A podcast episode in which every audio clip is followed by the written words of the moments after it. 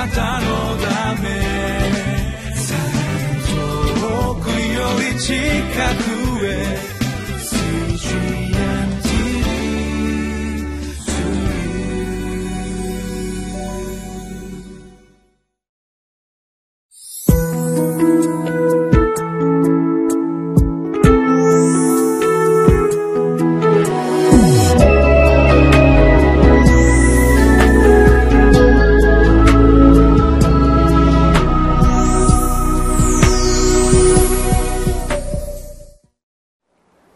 皆さんこんにちは。RCI 柏ゴスペルチャーチの井伊守です。今日もご一緒にリビングライフを通して主の御言葉に聞いていきましょう。9月11日日曜日。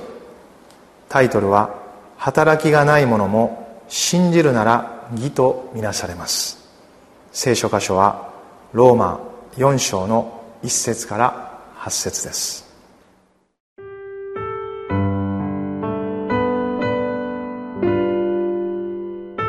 ローマ人への手紙4章、1節から8節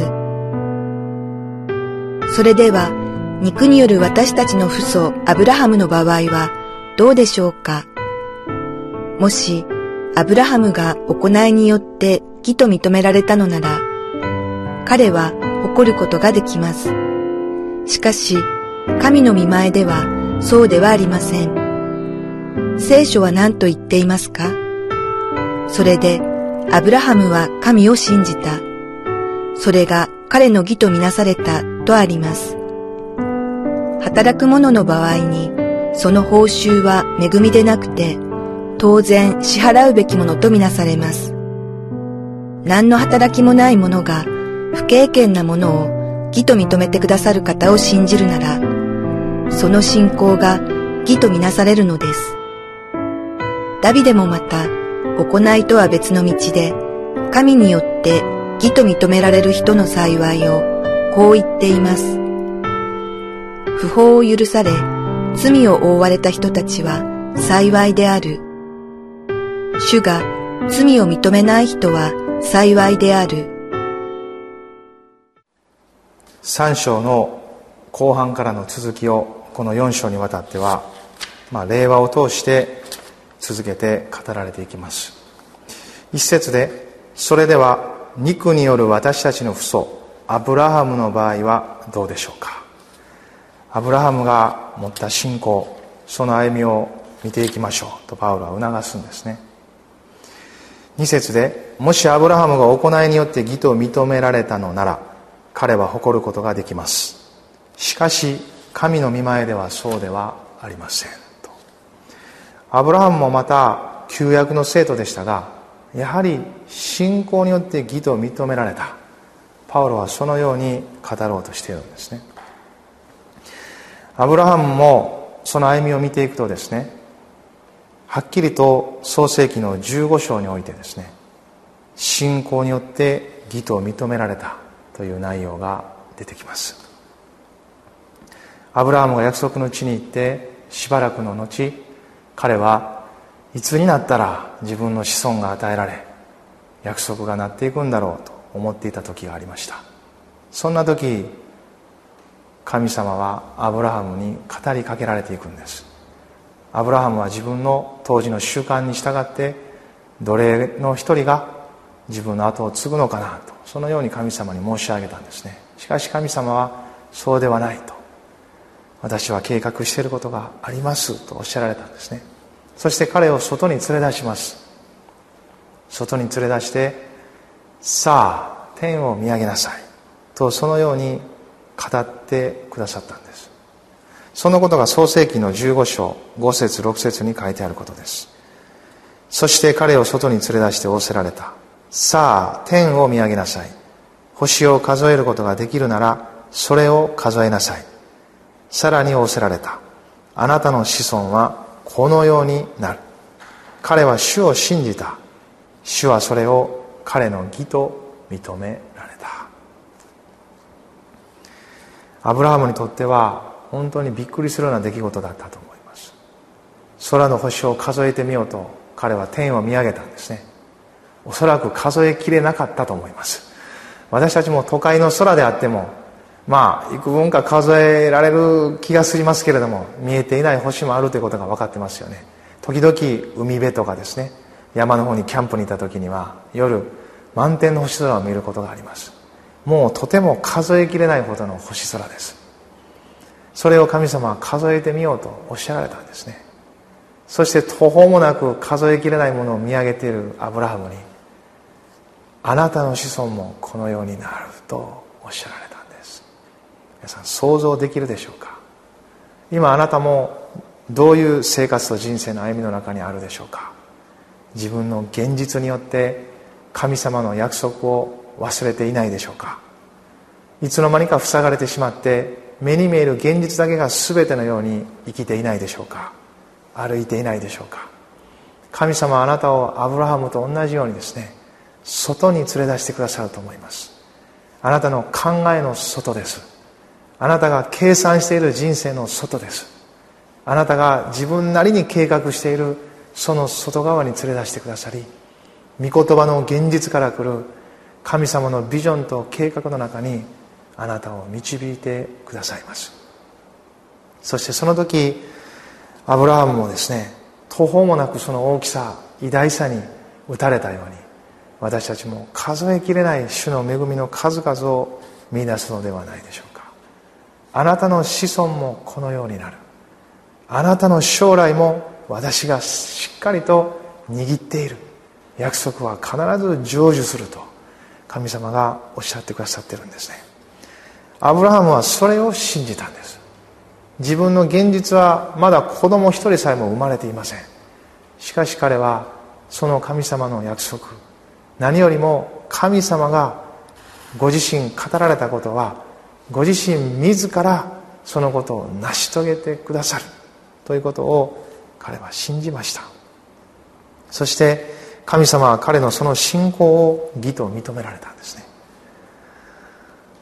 神様の見前に彼は行いではなく信じて立場を得ました。今私たちが持っている信仰と同じ内容です。そしてこの聖書パウロはこう言うんですね。3節で聖書は何と言っていますか？それでアブラハムは神を信じた。それが彼の義とみなされたとあります。4節。働く者の場合にその報酬は恵みでなくて当然支払うべきものとみなされます。恵みというのは報酬とは全く違うものです。報酬というのは働きに応じて当然支払われるべきものです。ですから報酬で神様から何かを受けるとすればそれは神様が誇ることはできません。私たちが誇ることになります。いやこれだけやったんだからあなたからこれだけいただくのは当たり前でしょうと。いうことになるんですね。しかし恵みというのはこの五節に書いてあるようにですね。何の働きもないものが不経験なものを義と認めてくださる方を信じるならその信仰が義とみなされるのです。何の働きもないものがなんです。何の働きもないものがなんです。あなたが行き詰まりを感じて自分は何もできなかったと自責の念に駆られてもっとこうしとけばよかったと何か後悔の念に駆られている時もこの御言葉に目を留めるならば本当に励まされると思います。何の働きもないものがなんです。まあプライドが高い人であるならばいや私もちょっとは働いてるよと言いたくなるかもしれません。でも神様の御言葉にはへりくだったものが益を受けていくんですね。何の働きもないですと言えるあなたが魂の状態であるならば本当に恵みを喜ぶことができると思います。神様がしてくださった神様がしてくださるそこに信頼を置き期待を置くのが恵みなんです。恵みは私たちが何をしたか何ができたか何を持っているかというところに私たちの目を注がないんですね。ああ神様が私のためにこんなにしてくださった。これからもこうしてくださる。その信頼と期待が恵みと私たちとの関係なんですね。パウロはそのことを語っています。そういうふうな方を信じるならその信仰が義と認められるんです。と後半にはダビデのことも出てきます。ダビデもまたこう言っています。行いとは別の道について語っているというですね。3章の後半から行いとは別の道で神の義が示された。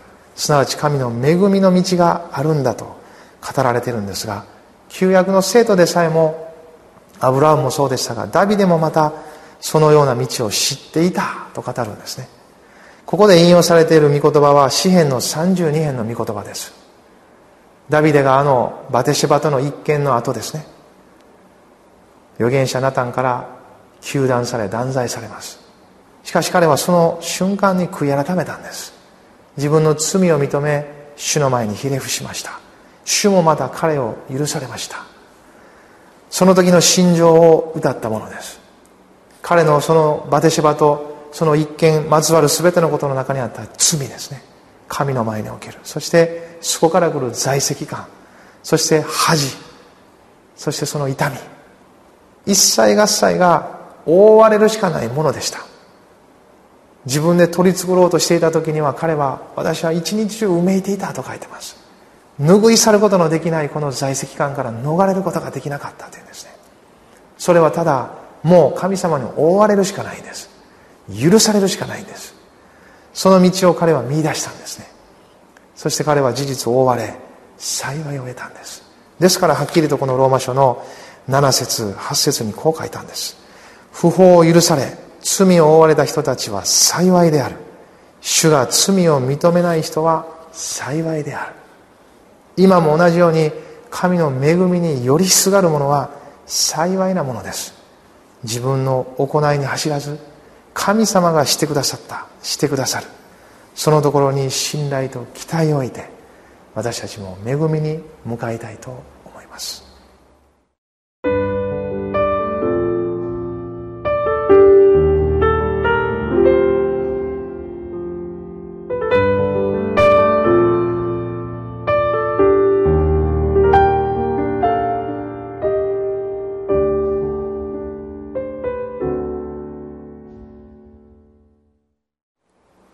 旧新約聖書を貫く神様からの力強いメッセージ。それは主を信じる者は救われるということです。何の働きもないものそのものに対して信じるならば義と認めてくださる。この道を見出しその道を歩く者は本当に幸いなものです。ご一緒にお祈りしましょう。愛する天のお父様あなたの恵みに心から感謝します。何の働きもないものに与えられる。あなたの恵みに本当に感謝します。続けてその恵みによって生かしてくださりこの歩みを導いてくださいますように。主イエスキリストのお名前によってお祈りします。アメン。